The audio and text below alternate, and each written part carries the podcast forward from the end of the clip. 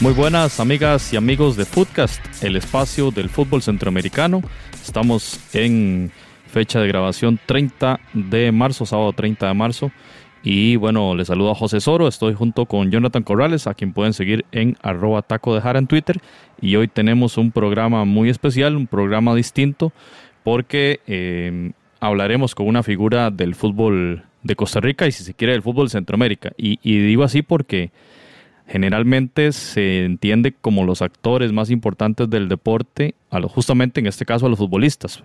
Pero el fútbol es más allá de los futbolistas, tiene que ver con los aficionados, tiene que ver con personajes que están también con medios de prensa y demás, que dan forma general a este deporte que apasionadamente queremos y seguimos tanto. Así que bienvenido Jonathan y bienvenido nuestro invitado especial Gerardo Cotocover. Así que Jonathan, ¿cómo le va?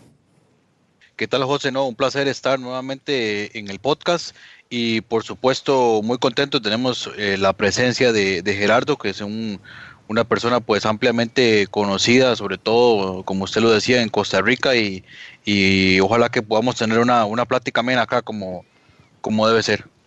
Sea bienvenido, Gerardo, a Foodcast. No, muchísimas gracias, José y, y Jonathan, el agradecido soy yo por tomarme en cuenta eh, para conversar un rato con ustedes. La verdad les agradezco muchísimo el, espacio y em, pues siempre se siente un poco extraño porque generalmente uno está del, lado donde están ustedes, ¿verdad? Haciendo las preguntas y, y, queriendo saber cosas, pero, pero bueno, aquí estamos y esperemos que, que podamos eh, hablar y tener un rato bien ameno como, como creo que así va a ser. Más bien, muchísimas gracias a ustedes por tomarme en cuenta, de verdad, muy amables. No, bienvenido Gerardo. Y bueno, el público nuestro es un público que, que, está en toda la región de Centroamérica y por supuesto que nosotros que estamos acá en, en suelo costarricense le conocemos mucho mejor. Pero quizá para, para ese público que está en Guate, que está en Honduras, Salvador, Nicaragua y Panamá, así como los centroamericanos en Estados Unidos, eh, que sea el mismo Gerardo que nos, que nos describa su persona. ¿Quién es Gerardo Coto Cover y, la relación que tiene usted con, el mundo del fútbol? Bueno, José, eh, sí, afortunadamente eh, Gerardo Coto Cover es una persona que se crió en Moravia, eh, ahí vivió la gran parte de su vida. Moravia, para nuestros seguidores en, Centroamérica es un cantón de la provincia de San José y eh, viví ahí muchos años hasta que conocí a mi actual esposa. Eh, nos pasamos a vivir a, a Alajuela, donde actualmente vivo. Y bueno, yo desde que tengo uso de razón me gustó el fútbol. Eh, siempre me, describo como una persona que, le apasiona el fútbol. Es, es, es, es la otra parte de, de, de, mí, ¿verdad? El fútbol. recuerdo que mi primer partido el primer partido que yo vi fue con mi papá, el, juego que le ganó Costa Rica a Italia en los Juegos Olímpicos del 84. Pues no tengo todo el, detalle en mi mente, pero sí recuerdo eh, el partido y el gol de Enrique Rivers y la victoria de Costa Rica sobre Italia, y eso me marcó mucho. Eh, y también, pues obviamente yo me describo como una persona eh, muy amigo de mis amigos, leal, pues sincero, honrado, honesto. Eh, claro que también pues con, sus muchos defectos, ¿verdad? Pero básicamente creo que soy una persona eh, que, si te tiende, que si me tiende la mano yo por esa persona doy, doy 100 o más.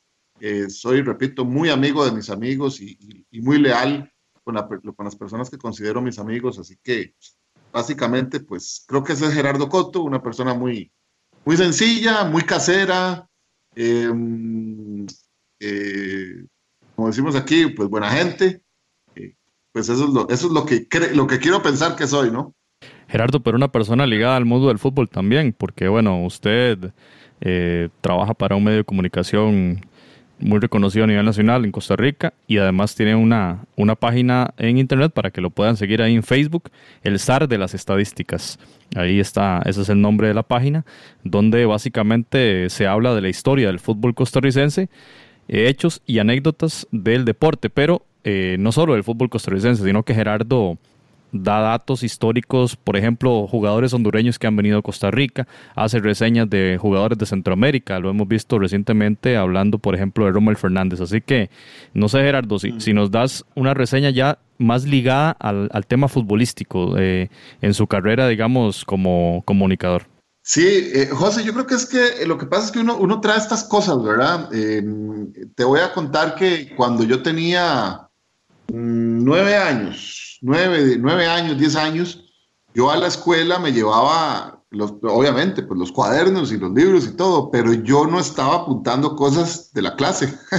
yo lo que estaba apuntando eran las alineaciones de la jornada del fin de semana. Este, estaba anotando marcadores, estaba anotando los, los goles, las tarjetas, los árbitros, em, y, y, se convirtió en, se convirtió en una costumbre para mí eh, estar, estar llevando ese tipo de cosas y, bueno, pues al principio como un hobby, como un pasatiempo, ¿verdad? Porque uno, uno niño, pues qué se va a imaginar, a uno le gustaban esas cosas, le gustaba jugar fútbol, pero uno, pues en realidad, ¿qué iba a suponer que, que se iba a, a meter en ese patín del, periodismo y, más del periodismo deportivo, ¿no? Eh, con el pasar de los años, eh, yo seguí llevando las, las, cosas, pero mucho como pasatiempo. Y cuando ingresé a la universidad, em, empecé a ver que el campo estaba un poquito poblado, eh, que había mucho periodista deportivo, y, y, vi en ese pasatiempo que yo tenía de niño la, la forma como de, de, tratar de meterme en el, tema de, de las empresas aquí de, información. Eh, y bueno, para el 2004, yo recién salido de la U, nunca se me olvida, tenía yo 15 días de haber salido de la U, eh, José y Jonathan, cuando eh, me contacto con José Luis Rápido Ortiz, pues me imagino que en el resto aquí de nuestros hermanos de Centroamérica han escuchado de él, famoso narrador que fue José Luis Rápido Ortiz. Claro. Tenía un programa llamado Titulares Deportivos y don José Luis, que en paz descanse y que siempre le voy a agradecer, me dio la oportunidad, él de inmediato me, me conoció, hablamos un rato y me dijo que llegara al programa. Llegué y me puso a presentar con él las estadísticas de la jornada y, bueno, para mí fue, se me hizo eterno, no les voy a decir que fue, que fue rápido porque yo estaba muy nervioso, pero eh, don José Luis este, fue extraordinario eh, en el corte comercial me dio la mano y me dijo quédese con nosotros el tiempo que quiera, lo hizo usted muy bien, como si nunca, eh, como si siempre lo hubiera hecho. Y esas palabras a mí me ayudaron muchísimo para el resto de mi carrera. Eh, fueron, don José Luis fue mi maestro y, y, me ayudó muchísimo tanto en la televisión, en el arte de improvisar. Don José Luis nunca usó un teleprompter, por ejemplo, les cuento esa intimidad. Eh, don José Luis, y, él improvisaba todo, el, todo lo que iba en, pues ya, obviamente tenía un guion, pero él improvisaba todo y, en eso me ayudó muchísimo en, la cuestión de televisión, cómo mantener una, una, transmisión, cómo mantener un programa. Me ayudó muchísimo en la radio también, cómo, cómo hacer eh, toda la, la, parte de, radiofónica. Y bueno, después de don José Luis vinieron varios trabajos más. Estuve con, con don Eduardo Solano en el Monstruo TV cuando, cuando él tenía ese espacio, con Everardo Herrera Soto, muy conocido también, cuando me contactó para el programa Al Pie del Deporte. Eh, pasé por eh, otra empresa radiofónica llamada Mega Deportes, que hace transmisión acá del fútbol nacional. Y ya para el 2010 me contacta Yacine Quesada, que es el que me lleva a Canal 13, donde actualmente trabajo. y Ya voy para nueve años de estar ahí en Canal 13 nuevamente. Eh, fui jefe de información del Departamento de Deportes por siete años y también tengo una eh, corresponsalía con la FIFA. ellos me contratan para las eliminatorias siempre, para la página FIFA.com en realidad. Desde el año, bueno, desde el Mundial del 2006 trabajo con ellos.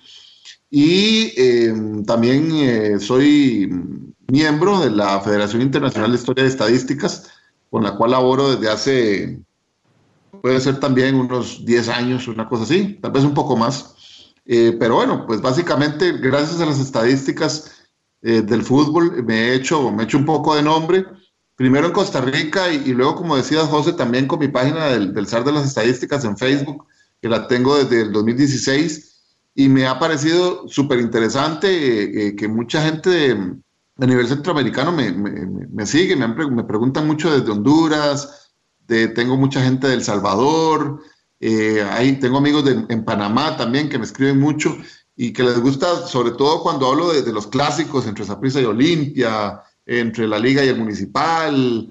Eh, cuando hablo de ese tipo de rivalidades, eh, hay mucha gente centroamericana que sigue la página y, y pues esa, esa, parte también me ha gustado mucho, ¿verdad? La interacción con gente de otros países. Gerardo, precisamente quería comentarle o preguntarle un poco sobre, sobre esa experiencia, ¿verdad? Porque parece que en Centroamérica eh, hay, una legión muy especializada de, gente a nivel estadístico y bueno, afortunadamente usted forma parte de ello. De hecho, siempre que ando en busca de alguna información ahí en, la Federación de, Historia del, Fútbol o en FIFA, efectivamente aparece el nombre suyo ahí relacionado con los temas de CONCACAF.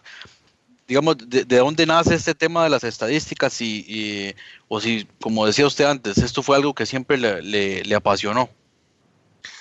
Mm, a ver, este, Jonathan, yo, yo lo que siento es que siempre me gustó, o sea, siempre, a ver, em, no, te puedo decir como en qué momento me llamó la atención, simplemente un día me puse a copiar alineaciones cuando era, cuando era chamaco, cuando era niño y, y, listo, o sea, fue algo como que me nació de repente y desde ahí de no paré, empecé a llevar alineaciones, empecé a llevar marcadores, empecé a llevar goles y, y con solo eso ya se me abrió tanto un campo de, acción para sacar tantas estadísticas, porque eh, ustedes no, se imaginan, pero a partir de una alineación se pueden sacar tantísimos datos, los, goles de un jugador, eh, cuántos partidos se han efectuado en un estadio, em, cuántos penales se han lanzado, cuántos penales se han detenido. O sea, a partir de tener alineaciones, se pueden hacer un montón de datos estadísticos. Y, realmente sí, pues lo que nació como un pasatiempo, afortunadamente se convirtió también en mi, en mi forma de ganar un poco de, dinero, ¿verdad? Porque ese es mi, mi, trabajo. Em, así como que yo te diga, empezó en un determinado momento, no, no te lo sé decir. Ahora, tengo que contarles que me encanta la historia, ¿verdad? Y me encanta mucho relacionar el tema del fútbol a la historia. Me apasiona, por ejemplo, leer sobre lo que hay detrás de un clásico entre el Celtic y el Rangers en Escocia, ¿verdad? todo el tema político, todo el tema religioso, el tema social. Eh, Palabras mayores. Claro, claro, porque imagínate que el Celtic, por ejemplo, pongo este caso nada más, ¿verdad? Pero el Celtic, un equipo eh, fundado por inmigrantes este, irlandeses, que el escudo es un trébol de cuatro hojas, que los colores son los colores de la bandera de Irlanda, que son, son católicos, contra un Glasgow Rangers que son escoceses, que son gente, o que en, sus inicios eran gente de, dinero, eh, protestantes, fieles a la, al, Reino Unido. Entonces es un, es un clásico que tiene tantísima historia y tan rica historia, em, que, bueno, que a mí me encanta leer ese tipo de cosas, lo que hay atrás de un Chivas América, por ejemplo, el nacionalismo mexicano contra la, la llegada de tantos jugadores extranjeros siempre a la América, eh, lo que, lo que, lo que significó, por ejemplo, Mussolini en el Mundial de 1934 en Italia, eh, lo que significó Adolfo Hitler con, las, con los Juegos Olímpicos de Berlín en 1936 y cómo quería que a partir del deporte el nazismo tomara fuerza en el mundo. Em, es que el, el, fútbol tiene una línea y el deporte tiene una línea tan delgada con la política, con lo social, con lo religioso, que es es fascinante, ¿verdad? Entonces yo creo que eso a mí me ha terminado de cautivar. Gerardo, eh, y es que el fútbol, el, fútbol es, eh, es, es, un acontecimiento social, ¿verdad? A veces la gente eh, intenta, digamos, como que extraerlo de la sociedad, cuando más bien es, es, parte de lo, que, de lo que se vive día a día. Y es lo que queremos hacer acá en Footcast, ¿verdad? Ser como una excusa a través del fútbol para conocer pueblos y para conocer diversas realidades, ¿verdad? Y sobre todo aquí en el área de Centroamérica. Y ahora que usted hablaba de, de esto, no sé, me, acordaba yo de, de bueno, en, mi caso el primer mundial que pude ver fue el de Italia 90.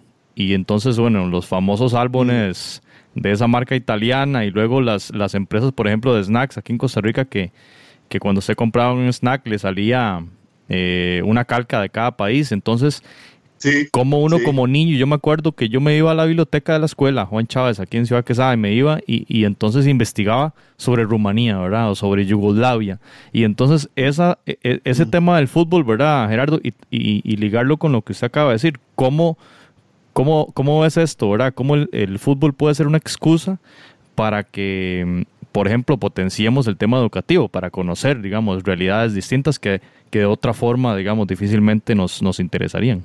Sí, yo, yo, yo, yo, José, yo no soy docente, yo no soy maestro, no soy profesor, pero eh, yo creo que una forma de llegarle a la juventud es, es, es eh, como vos lo decís, a través del fútbol. Es, es, es tan, tan, sencillo, eh, o, o, me imagino yo que podría ser tan sencillo explicarle por medio del fútbol a los muchachos y las muchachas, eh, porque imagínate, ahora hablabas de Rumanía.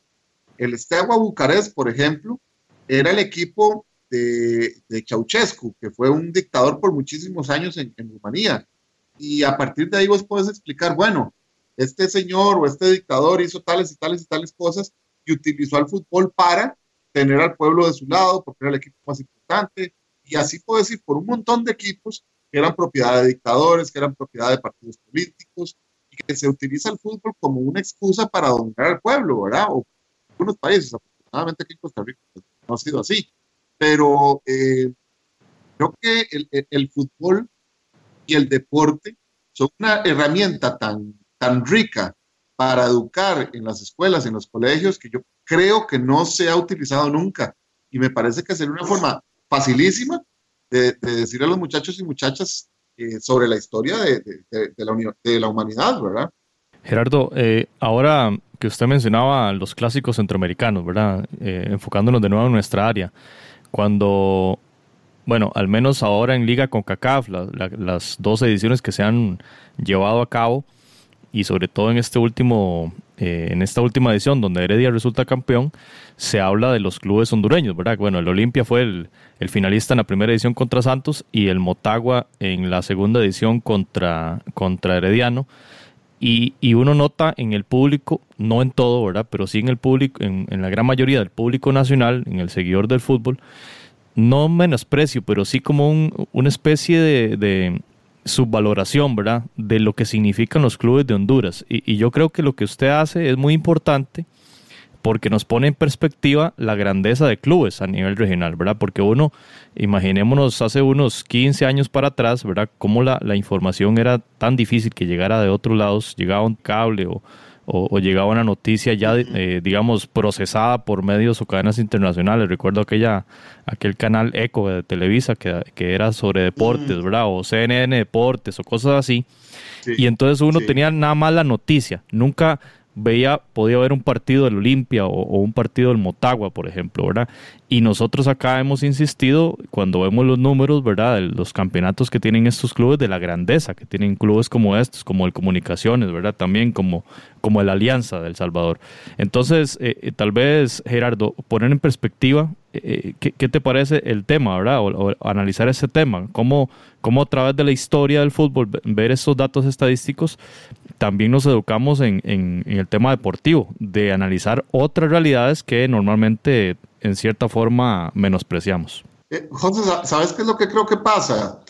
Lamentablemente eh, el aficionado ahora no es aficionado, el aficionado ahora es fanático y es, se nula mucho, eh, le, cuesta observar o entender o aprender.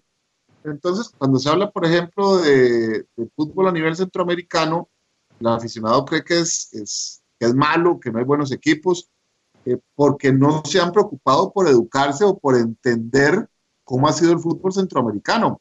Incluso ahora que jugó Costa Rica hace unos días en Guatemala, yo leía muchos comentarios diciendo que, que de que quién era Guatemala, que cómo era posible, que, que Guatemala era un, un, equipo del montón, y Correcto. eso no es así. Correcto. Eso no es así. Guatemala fue la primera selección de Centroamérica en asistir a un evento mayor. Guatemala fue a los Juegos Olímpicos del 68, que nos ganaron incluso aquí en el Nacional, con aquel famoso juego de, de la moneda, donde tiran la moneda y Guatemala clasifica a los Juegos Olímpicos de, de México 68. Luego, eh, El Salvador fue el Mundial de México 70, fue primero que nosotros un Mundial. Eh, luego volvió en el 82. Honduras fue primero que nosotros un Mundial, que fue en el 82. Eh, incluso Honduras Haití. fue... Haití fue, claro, Haití fue el Mundial del 74. Nosotros tomamos relevancia un poquito hasta los Juegos Olímpicos del 80, ¿verdad? Que, que medio, medio nos empiezan a, a, a conocer eh, y adquirimos un poquito más de fuerza en el 84 cuando vencemos a Italia.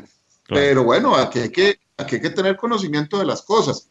Vámonos a los años, no sé, 50, 60. los clásicos aquí eran Costa Rica-Guatemala. Los partidos bravos a nivel de clubes eran Saprisa Comunicaciones, Saprisa contra el Águila del Salvador, eh, eh, Herediano contra Municipal, Herediano contra Alianza. Eh, ya en los 80 sí, se meten más los, los clubes hondureños, empezamos a ver el Olimpia con más fuerza, el Real España, que era una máquina. Claro. Y, y realmente creo que la gente ahora, por fanática, porque no conoce, porque lamentablemente no le interesa educarse, es que hablan sin saber, pero evidentemente el fútbol centroamericano ha tenido jornadas muy gloriosas, eh, cuando uno habla del fútbol salvadoreño, eh, recuerda con, mucha simpatía al Firpo, al Águila, a la Alianza, al Atlético Marte, al Paz, eh, cuando se va uno para Honduras, al Real España, al Motagua, al Maratón, al Olimpia, en Guatemala, Comunicaciones, el Municipal, el Aurora, el, equipo del ejército, el famoso equipo del ejército. se viene uno para Costa Rica, recuerda las hazañas del Zaprisa, de la Liga, del Herediano, del Cartaginés, en otro momento de la Libertad, del Orión. Eh, entonces, eh, creo que anda por ahí, José y Jonathan, que el problema es que la gente, eh, no sé si en Centroamérica pasa, me imagino que también, pero es un problema que tenemos aquí los ticos, ¿verdad? Que, tal vez vemos con desdén o por debajo del hombro ciertas cosas por falta de educación. Me parece que esa es la cosa, falta de educación. Yo no sé si, si eso influye un poco los medios de comunicación que no se escuchan tanto noticias del fútbol centroamericano, pero yo, yo coincido con usted, mucha gente piensa que como que el fútbol empezó en el 2002 con Corea-Japón, pero se le olvida exactamente que Costa Rica le costó muchísimo llegar a otro mundial. Esa selección del 90 fue todo muy bonito, pero después de ahí, cero y antes de eso, como ya bien usted lo decía, ni siquiera habíamos ido al mundial, las glorias son muy poquitas. Se, habla de los chaparritos de oro y, lo de los Juegos Olímpicos, pero poco más, eh, muy limitado, por, así decirlo. Tal vez es un tema también de épocas.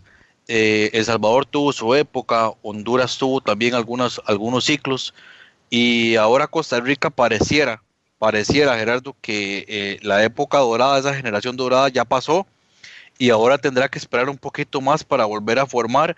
Se viene ahí ya Panamá, que empieza a sacar ya otros jugadores. La gente va a tener que, aprenderlo tal vez a, duras penas, a, la fuerza. Sí, yo estoy de acuerdo con vos, o sea, estoy totalmente de acuerdo con vos en ese, eh, eso que decís es, es muy cierto. Eh, la generación actual piensa que, y no solo el fútbol, sino que todo, eh, que todo empezó en el 2000 y, y, no se da cuenta que para atrás hay tanta historia yo, yo, siempre, siempre he pensado que para entender lo que está pasando ahorita, hay que entender y saber lo que pasó antes. Eh, ¿Por qué esa prisa tiene 34 títulos? ¿Por qué, eh, el Herediano se le, llama, se le llama el equipo que nació grande? ¿Por qué este, los clásicos son Costa Rica, Honduras? Este, no sé, tantas cosas que uno puede buscarles explicación pero a través de la educación, ¿verdad? Y yo siento sí que los que, como decías también, a veces los medios de comunicación pecamos mucho, me voy a incluir, aunque cada quien sabe lo, que hace y lo que difunde, pero, pero me voy a incluir porque yo trabajo en un medio de comunicación. Em, se le vende al aficionado este, muy, de forma muy ligera, quizás un, partido de fútbol. Eh, sí, hoy jugamos con Honduras, eh, hoy tenemos que ganar, es muy fácil. Tenemos más, más jugadores en el extranjero, o sea, se, hace como una nebulosa y no se dan razones técnicas de por qué debemos ganar o, si vamos a ganar el compromiso. Eh, ahí creo que hay una cuestión de, historia de fondo. Em, y vuelvo al partido de Guatemala, por ejemplo. Fuimos al Mateo Flores y todo el mundo decía, bueno, es que tenemos a Keylor, tenemos a Celso, tenemos a Campbell, tenemos a Brian, tenemos a fulano, tenemos a Mecano. Y Guatemala no tiene legionarios, por decir algo. Pero resulta ser que nadie le informó al aficionado que Costa Rica jamás en la vida ha ganado un partido amistoso en el Mateo Flores, por ejemplo. O que Costa Rica, los partidos eliminatorios en el Mateo Flores son un verdadero calvario. O sea, el contexto histórico nadie lo desarrolla y nadie lo explica. Y creo que por eso es que eh, se toman los partidos tan a la ligera y a veces el, tema futbolístico tan a la ligera. Yo soy del concepto de que si hay un partido en puertas, se debe explicar todo el contexto histórico. Que jugamos con el Olimpia, sí, ok. Puede ser que el Olimpia, estoy dando un ejemplo, que el Olimpia en este momento eh, no tenga los pergaminos del Saprisa o, lo que sea. Pero el Olimpia representa en Centroamérica un equipo que le ha hecho las cosas dificilísimas al Saprisa durante toda la existencia. Eh, es un ejemplo, nada Es un club super ganador, es el, club más ganador de Honduras. Claro, por supuesto, y el, y el más viejo de, de, Centroamérica aún en activo, ¿verdad? Junto al cartaginés, que son palabras mayores. Entonces yo creo que sí, pecamos en no dar un contexto histórico de, todo lo que rodea un, partido de fútbol, ¿verdad? Gerardo, y ahora que usted mencionaba eso, se me venía a la cabeza el, a ver, comillas, odio, cierro comillas, hacia, hacia el fútbol de México, ¿verdad? Y que, ha sido expresado en un menosprecio sistemático de la prensa mexicana respecto al fútbol de Centroamérica. Es decir, eso, eh, bueno, uno lo comprende en virtud de los millones de habitantes que tiene ese país, de los millones de fanáticos que tiene cada club, de la cobertura, de, la, de los gigantes de los medios de comunicación, de la, de, de la publicidad. Es decir, es un mundo Em, diametralmente opuesto al que vivimos acá en, el área, pero siempre hemos visto nosotros, ¿verdad? Este, e, ese menosprecio que nos tienen y nos molesta mucho y, intentamos eh, cuando tenemos un, partido contra ellos ganarles y, festejamos cada triunfo, aquel, aquel, aquella victoria del Cartago contra Atlante en, la Liga de Campeones, o las que, la que tuvo este, prisa contra Pumas, o las veces que la liga eliminó a, Monterrey allá en, en México. Pero, a ver, si echamos hacia nuestro saco, eh, pasa justamente lo mismo de nosotros frente a rivales del área, ¿verdad? Y por supuesto que cuando uno empieza a leer opiniones de los hermanos de Guatemala, los hermanos de El Salvador y de Honduras eh, sobre, sobre nosotros en Costa Rica, este, e, es prácticamente el mismo fenómeno de ese menosprecio que, que nos tienen eh, los mexicanos hacia nosotros, hacia, me refiero en temas futbolísticos, y que se, se, refleja también de nosotros hacia el resto de Centroamérica, ¿no? ¿Cómo lo ve usted ese tema, Gerardo? Sí, sí, eh, yo estoy de acuerdo. Es más, te, lo, te voy a ampliar el margen de acción.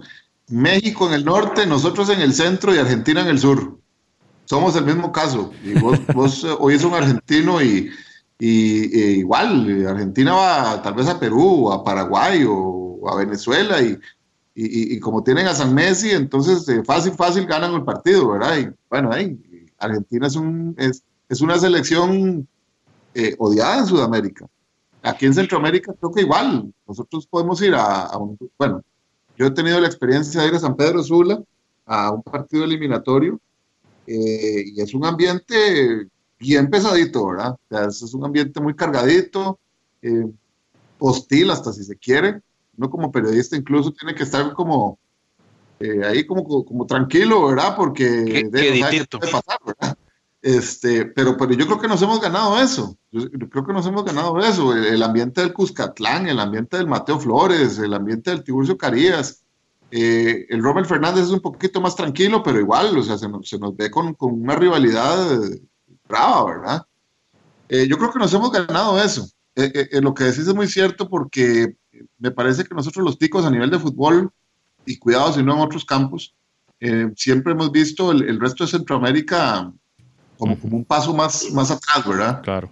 Y, y, yo creo que los mexicanos hacen lo mismo con, con Centroamérica y por eso nos, nos arde, ¿verdad? Cuando jugamos con un equipo mexicano y les queremos ganar y les queremos meter tres o cuatro goles.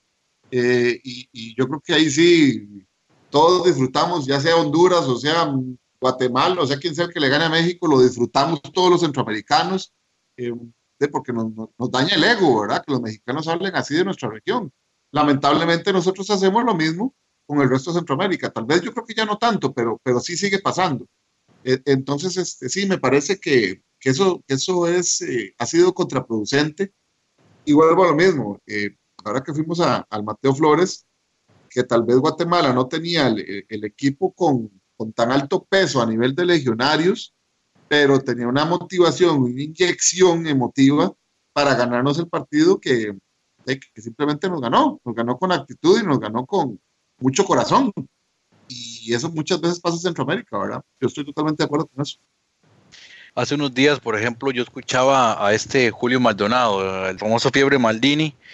Eh, yo siempre lo escucho y él, digamos, siempre tenía como lo, pongo como ejemplo nada más. Eh, él siempre, qué sé yo, jugaba España contra Chipre y siempre de Chipre era analizando qué tal jugador que juega en, la, Italia y tal y tal. Y los mismos compañeros lo, lo, vacilaban, ¿verdad? Como de, oye, Maldini, este, ese jugador que dices en realidad no, no juega nada, o sea, nos, nos pones a, eh, nos alertas mucho y al final España gana sobrado. Y resulta que hace poco también le toca hacer el análisis de Madrid-Ajax y entonces él dice, sí, listo, Ajax tiene a este, este y otro, pero el Madrid va a pasar fácil y pus, queda fuera. al, al costarricense también le puede empezar a pasar eso, porque nos hemos acostumbrado a que, ok, Costa Rica va a mundiales todo el tiempo, vamos a cualquier parte y digamos que, que nos va relativamente bien, Ojalá que no nos llegue a pasar eso, porque ya veo Panamá, por ejemplo, a los clubes panameños ya les empieza a ir mejor que a nosotros en selecciones, eh, perdón, en competición internacional, selecciones menores, selección mayor, y, mucha gente no, no ve eso. Yo creo que, y, si, lo analizamos, históricamente al fútbol tico le va mejor cuando nadie cree en el fútbol tico. No sé si ustedes se han dado cuenta de eso. ¿Quién daba un 5 por, por la gente del 90, por ejemplo? Em, que nos iba a golear Escocia, que, Brasil nos iba a meter 50, que Suecia nos iba a meter no sé cuántos. Eh, ¿Y cómo nos fue en el 90? Muy bien. En el 2002 esperábamos mucho de la selección. Cierto, se jugó bien, pero pues no alcanzamos cualquier cosa. En el 2006 se esperaba algo bueno de la selección, fue bastante mal. En el 2014, igual que en el, que en el 90, ¿no? Eh, no esperábamos terminar en primer lugar, más bien el, el ambiente general era, eh, yo no sé si quedar hasta el último lugar en, en el Mundial. Y goleados. Eh, con semejante. Claro, porque Italia, Uruguay e Inglaterra, imagínese usted, ¿quién iba a pensar que íbamos a quedar de primer lugar? O que, por ejemplo, Saprisa en el Mundial de Clubes iba, iba a ser tercero del mundo. Eh, históricamente al fútbol costarricense le va bien cuando todos creemos que nos va a ir mal. Eh, por, no sé si es que nos golpean el ego, si, si, nos, si nos, nos, produce eh, orgullo, coraje, las cosas que se dicen. recuerden el famoso Costapor en el 2014, yo creo que eso a los jugadores les inyectó un fuerzón y a todos nosotros también, de, de, demostrar que no era así el asunto. En el 90 igual, eh, y así por los grandes momentos del fútbol tico han sido así, que donde, donde nadie espera nada de Costa Rica, Costa Rica ha sacado el, el, buen fútbol que tiene o que ha tenido en la historia. Al contrario, cuando llegamos jugando de, de vedettes y de que somos los mejores del, del, universo y que vamos a pasar fácil, es cuando nos va peor y no clasificamos o quedamos en una posición que no esperábamos. Em, entonces, eh, yo creo que no hemos tenido la suficiente humildad de reconocer y de saber eh, que debemos ser muy ecuánimes, ¿verdad? Y que si hay que enfrentar a un rival, por, débil que parezca, hay que enfrentarlo y, y, tener responsabilidad para hacerlo. ¿Cuántas derrotas humillantes no nos hemos llevado? Me acuerdo una en Barbados, me acuerdo cuando la liga perdió en Belice, cuando la liga perdió en Nicaragua. Eh, el, la selección también, eh, derrotas en el Caribe que nos han dolido muchísimo.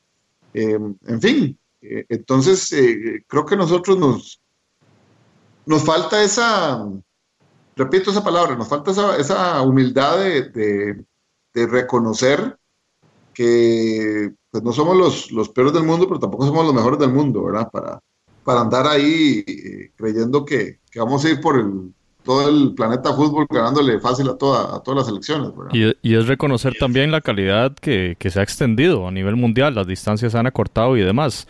Y en esa línea que usted menciona, Gerardo, ahora que la CONCACAF mencionaba los grupos para la Liga de Naciones, que nos toca con Haití, con Curazao, ya vienen los comentarios que uno lee, ¿verdad? Que qué barbaridad, que qué fácil, que nos tocó, que no sé qué.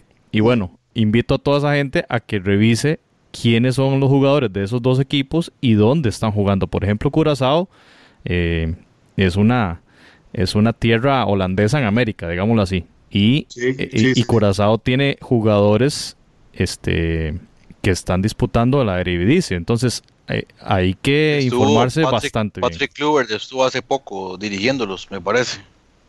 Correcto. y además muchos, muchos, muchos jugadores de Haití juegan en, en Francia, ¿verdad? Claro, y cuando llegan a la Copa Oro y la gente, ay, qué sorpresa Haití, como jugó, como la, la, la edición, no, sé si fue la pasada o la, la, anterior, que hizo un papel realmente destacado, pero es también por esa falta de contextualización, lo que menciona, eh, lo que menciona Gerardo. José, perdón, sí, además de, de, repito, de, conocer todo el, contexto, eh, porque de repente puede ser que Curazao y Haití, eh, Costa Rica se, les sea un poquito, un poquito, un poquito más accesible, pero el contexto histórico de, Costa Rica jugando en el Caribe no es nada fácil. Em, en Jamaica solo hemos ganado una vez, por ejemplo. En Haití solo se ganó una vez y fue ahora para el 2000, la eliminatoria del 2018. Eh, en Trinidad nos ha ido un poquito mejor, pero bueno, generalmente Trinidad es un rival muy complicado. Eh, Cuba es un, es un, equipo que nos, nos, ha dificultado también. O sea, ir al Caribe para Costa Rica no, es sencillo. Entonces yo creo que también hay que eh, sobredimensionar el, contexto histórico, ciertamente. De, pues Haití solo ha ido mundial, Costa Rica ya tiene cinco, eh, Curazao pues hace tiempo no tiene tal vez tanto protagonismo en la CONCACAF, pero hemos ido a Curazao y no hemos ganado. Eh, en fin, yo creo que es que hay que contextualizar también todo lo que rodea el compromiso. Ir al Caribe no es fácil, no es fácil. Y para nadie, o sea, eh, si uno revisa hasta las hasta la misma selección mexicana o Estados Unidos en la pasada eliminatoria, ¿verdad? lo que sufrió en Trinidad Tobago, o sea, para nadie es fácil ir ahí. Recuerdo eh, también una portada de La Nación cuando se hizo la rifa para el 2002 y decía Grupo Cómodo, ese fue el titular, Grupo Cómodo. Al final resulta que sí, le ganamos a China, pero sufrimos contra Turquía, empatamos a uno y luego la, goleada que nos pegó Brasil y ese grupo cómodo significó una eliminación en primera ronda.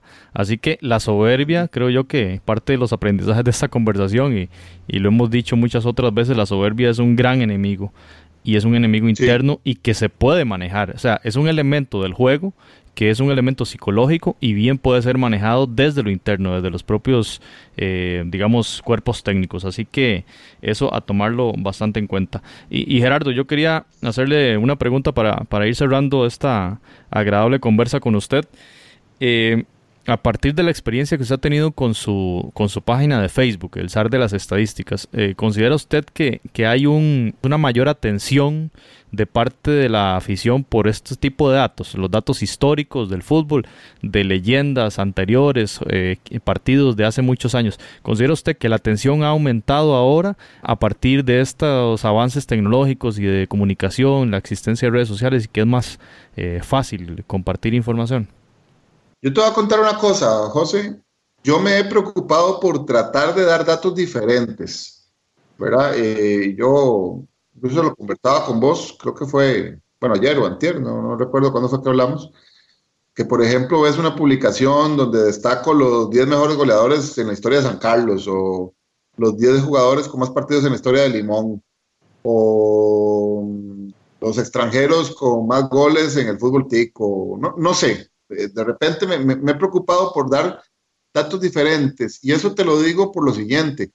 La gente me pregunta mucho, mucho pero casi siempre me preguntan lo mismo. Eh, me, dicen, mira, este, ¿cuántos, ¿cuántos clásicos lleva el fútbol tico? ¿O cuántos goles metió Fonseca en la selección? ¿O cuántos partidos han jugado Heredia y la liga? ¿O cuántos, este, cuántas expulsiones lleva fulano? O cuántos, este, no sé, cuántos partidos le ha ganado Saprisa a Heredia. Entonces me, preguntan mucho, pero generalmente son ese tipo de preguntas, ¿verdad? Entonces yo he intentado de, diferenciar la página que creo que me ha producido cierto, cierto éxito, porque a partir de los datos que yo publico la gente dice, eh, eh, he leído respuestas y me dicen, ah, qué interesante, no, no conocí este detalle o mira, qué buen jugador, se me había olvidado, era muy buen jugador y ya leen la trayectoria, por ejemplo, de, he puesto trayectoria, la trayectoria de Omar Arroyo, de Omar Morera hace unos días, de Magut Brenes, de Juan Pablo Chacón, de Marchena, de, José Chan, jugadores que tal vez la gente los vio jugar, pero ha pasado el tiempo y tal vez ya no los, no los, retiene tanto, ¿verdad? Entonces, eh, yo he querido crear eh, José y Jonathan y, amigos, he querido crear eso en, el aficionado, ¿verdad? De que, de que, de, que, un dato estadístico de fútbol no sea tan, tan light o tan ligero como lo que se receta todos los días, sino que hay muchísimo más que uno puede escarbar. Eh, Gerardo, mucha gente, no sé, hoy en día con todo esto de internet, aplicaciones, eh, mucha gente, o más bien también los más jóvenes, ¿verdad? Todo, todo lo tienen a la mano, se meten y, tienen un dato en particular, pero detrás de eso, eh, detrás de un trabajo como el que usted hace, eh, mucha gente no se imagina, pero, pero es un trabajo hasta, hasta cierto punto bastante rudimentario, ¿verdad? La recopilación de datos muchas veces que no está en, una página de internet, tiene que ir a buscarlo a, libros y copiarlo manual, ¿verdad? Entonces, bastante admirable, por supuesto, eh, eh, el trabajo que usted tiene. Me imagino que qué clase de bases de datos tiene ahí almacenadas. Te voy a contar, yo duré tres años yo llegaba a la Biblioteca Nacional a las 8 de la mañana en San José y salía a las 5 de la tarde. Yo no almorzaba, no desayunaba. En ese tiempo, obviamente, no, pues no tenía carro, tenía que desplazarme en bus. Eh, llegaba a almorzar a mi casa a las 6 de la tarde eh, y a las 7 de la noche estaba digitando todo lo que había hecho durante el día. Tenía que copiar en cuadernos. En ese tiempo no había celulares inteligentes para tomar fotos. Eh, no había pues había cámaras, pero eran muy costosas. Entonces, ¿qué le quedaba a uno? Ver periódicos viejos. Ya no entiendo que ya no es tan sencillo que los presten porque evidentemente son, son muy viejos y hay que conservarlos, ¿verdad? La hemeroteca. Eh, correcto. Incluso me tocó ver muchas veces eh, periódicos microfilmados, los que han tenido la oportunidad de ver eso es una maquinita con un, donde el periódico es, es, un, es un rollito, ¿verdad? ya no, no, es físico, sino que es una tirita de, como de película hay que irla pasando ahí y, es una maquinita que está en blanco y negro con una letrita súper pequeña. Yo no tenía anteojos cuando empecé a hacer eso y ya he tenido tres anteojos, por ejemplo. Entonces, eh, eh, sí, claro, eh, fue, fue un trabajo difícil, me gustó, me encantó, porque sobre la marcha leía un montón de cosas históricas que, de, otros momentos del país y del mundo, ¿verdad? pero sí, fue, fue una labor muy, muy titánica, ¿verdad? Eh, y sí, la gente a veces tal vez piensa que, de que ahora todo está en Internet y no necesariamente es así. Yo reto, por ejemplo, a alguien a que busque los resultados completos de, no sé, del Club por la Libertad en el campeonato de 1928. A ver si los encuentra en Internet, ¿verdad?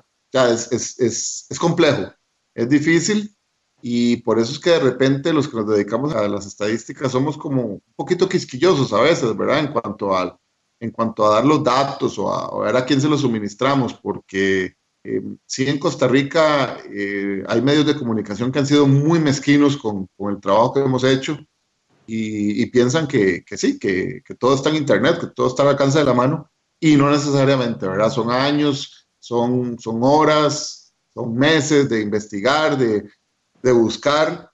Yo estuve con un trabajo que terminé ahora en enero, eh, duré dos años haciéndolo, porque aparte de ello, tengo mi trabajo que no es prioritariamente sacar estadísticas, sino que de, como periodista que soy, pues tengo que reportear, tengo que elaborar programas, tengo que hacer los guiones, tengo que hacer cosas en, mi lugar de trabajo, que no necesariamente la prioridad es sacar estadísticas.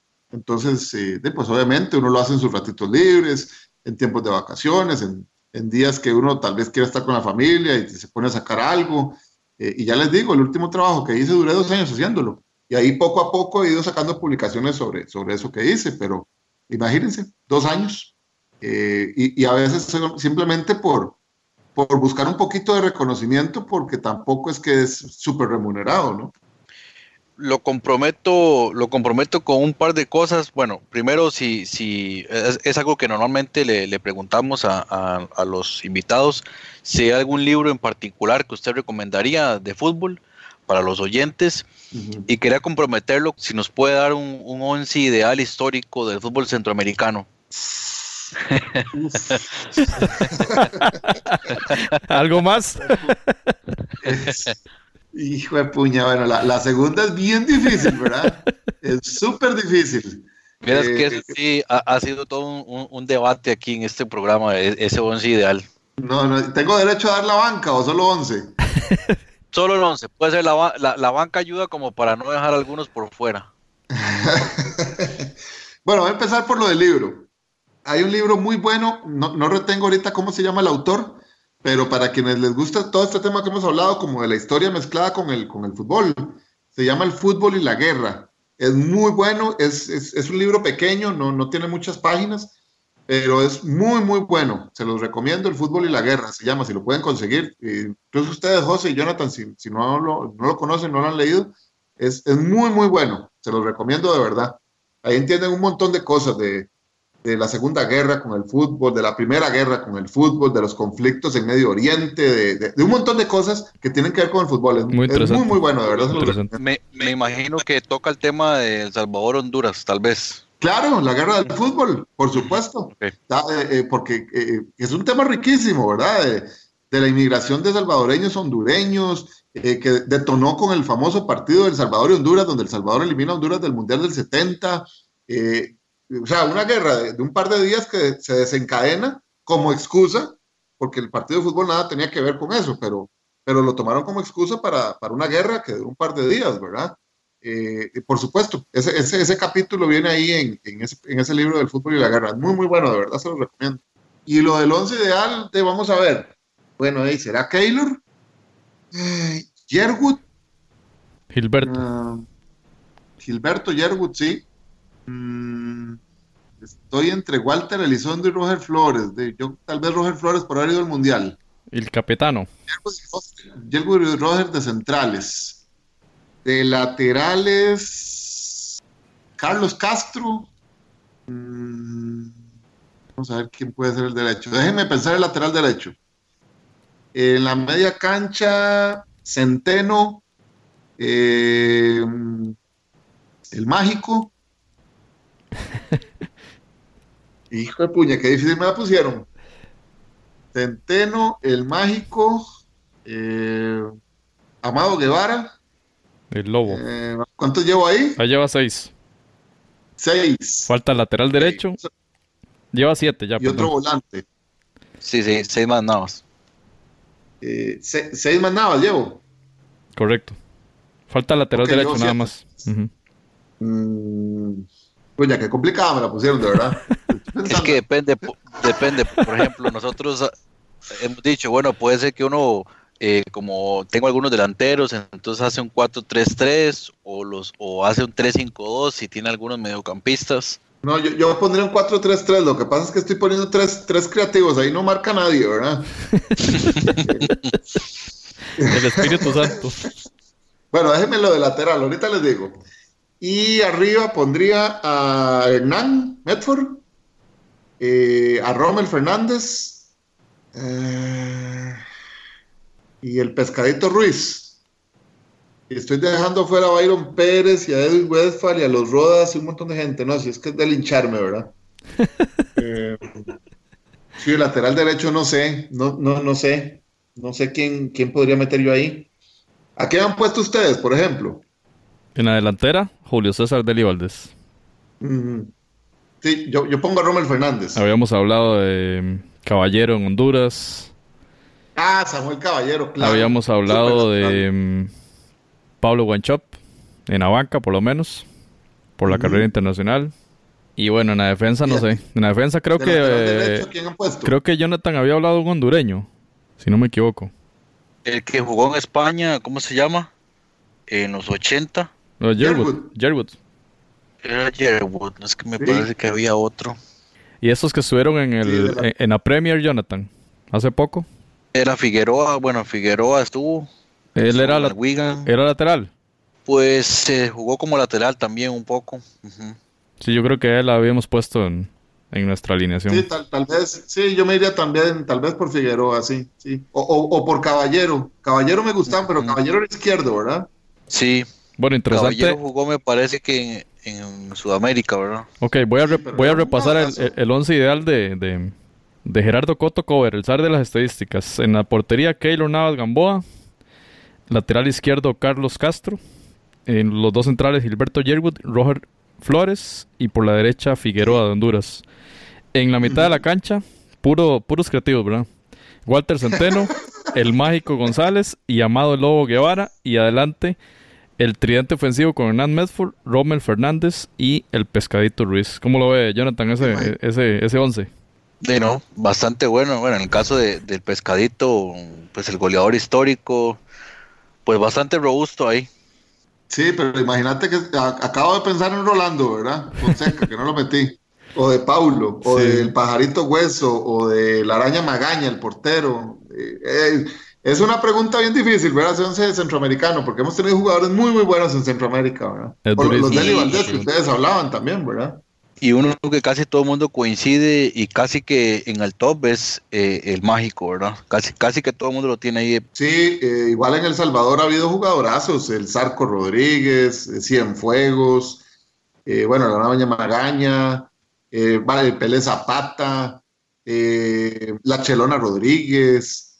no, no, no, El Salvador tuvo jugadorazos y Guatemala, los porteros, Pep Castro, Piccinini, Jerez, Memín Funes, eh, Los Rodas, Westphal, Byron Pérez, eh, Juan Carlos Plata, este, y así, si te vas para Honduras, igual, ¿verdad? Con Yerwood, con Bernardes, con eh, Dolmo Flores, era una máquina, Nicolás Suazo, Luis Enrique Calix, era un jugadorazo, tenía demasiada clase. bueno, aquí en Costa Rica todos sabemos la historia, en Panamá, René Mendieta, eh, Deli Valdés, Alfredo Pollatos, eh, Percy Valpigot. Eh, ah, eh, qué difícil, ¿verdad? Es muy difícil, pero bueno. Bueno, espero que no me linchen por el 11 que escogí. No, está bastante bien. Es una tarea muy difícil, pero hay que hacerla. Y invitamos a la gente que nos escucha en, el resto de países del área que, que nos indiquen cuáles jugadores faltaron allí. ¿Cómo ven la, ese 11 de Gerardo Coto? Eh, Gerardo, agradecerte estos casi 60 minutos de conversación, la verdad que muy interesante, muy complacidos. Hace rato queríamos, queríamos llamarle y la verdad que no nos arrepentimos para nada porque han sido, ha sido una hora de, de muchos temas de interés, de mucho de ver ese, e, esa otra cara del fútbol, ¿verdad? Que muchas veces los medios de comunicación a veces en, el, en esa inmediatez y en esa presión por los tiempos impiden, digamos, el análisis más pausado y más reflexivo sobre los temas. Así que agradecerle mucho, invitamos a la gente a que le siga a usted en Facebook y en Twitter, ¿verdad? Porque es eh, la cuenta es prácticamente la misma, G Cover, sería en ambos casos, así le llegan en ambas, en ambas redes sociales.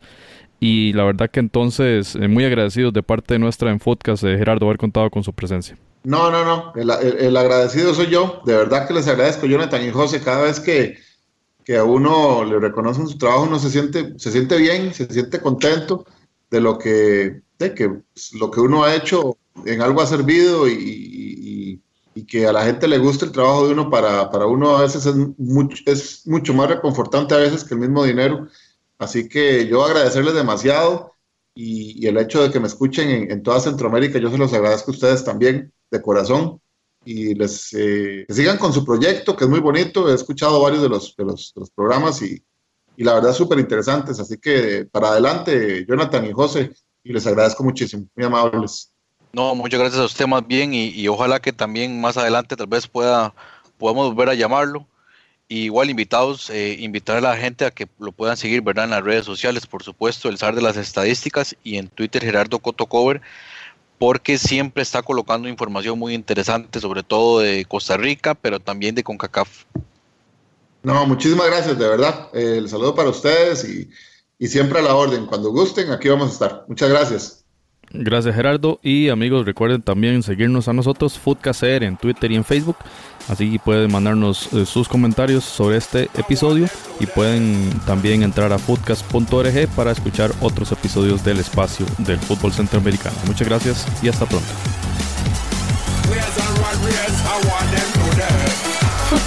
El espacio del fútbol centroamericano.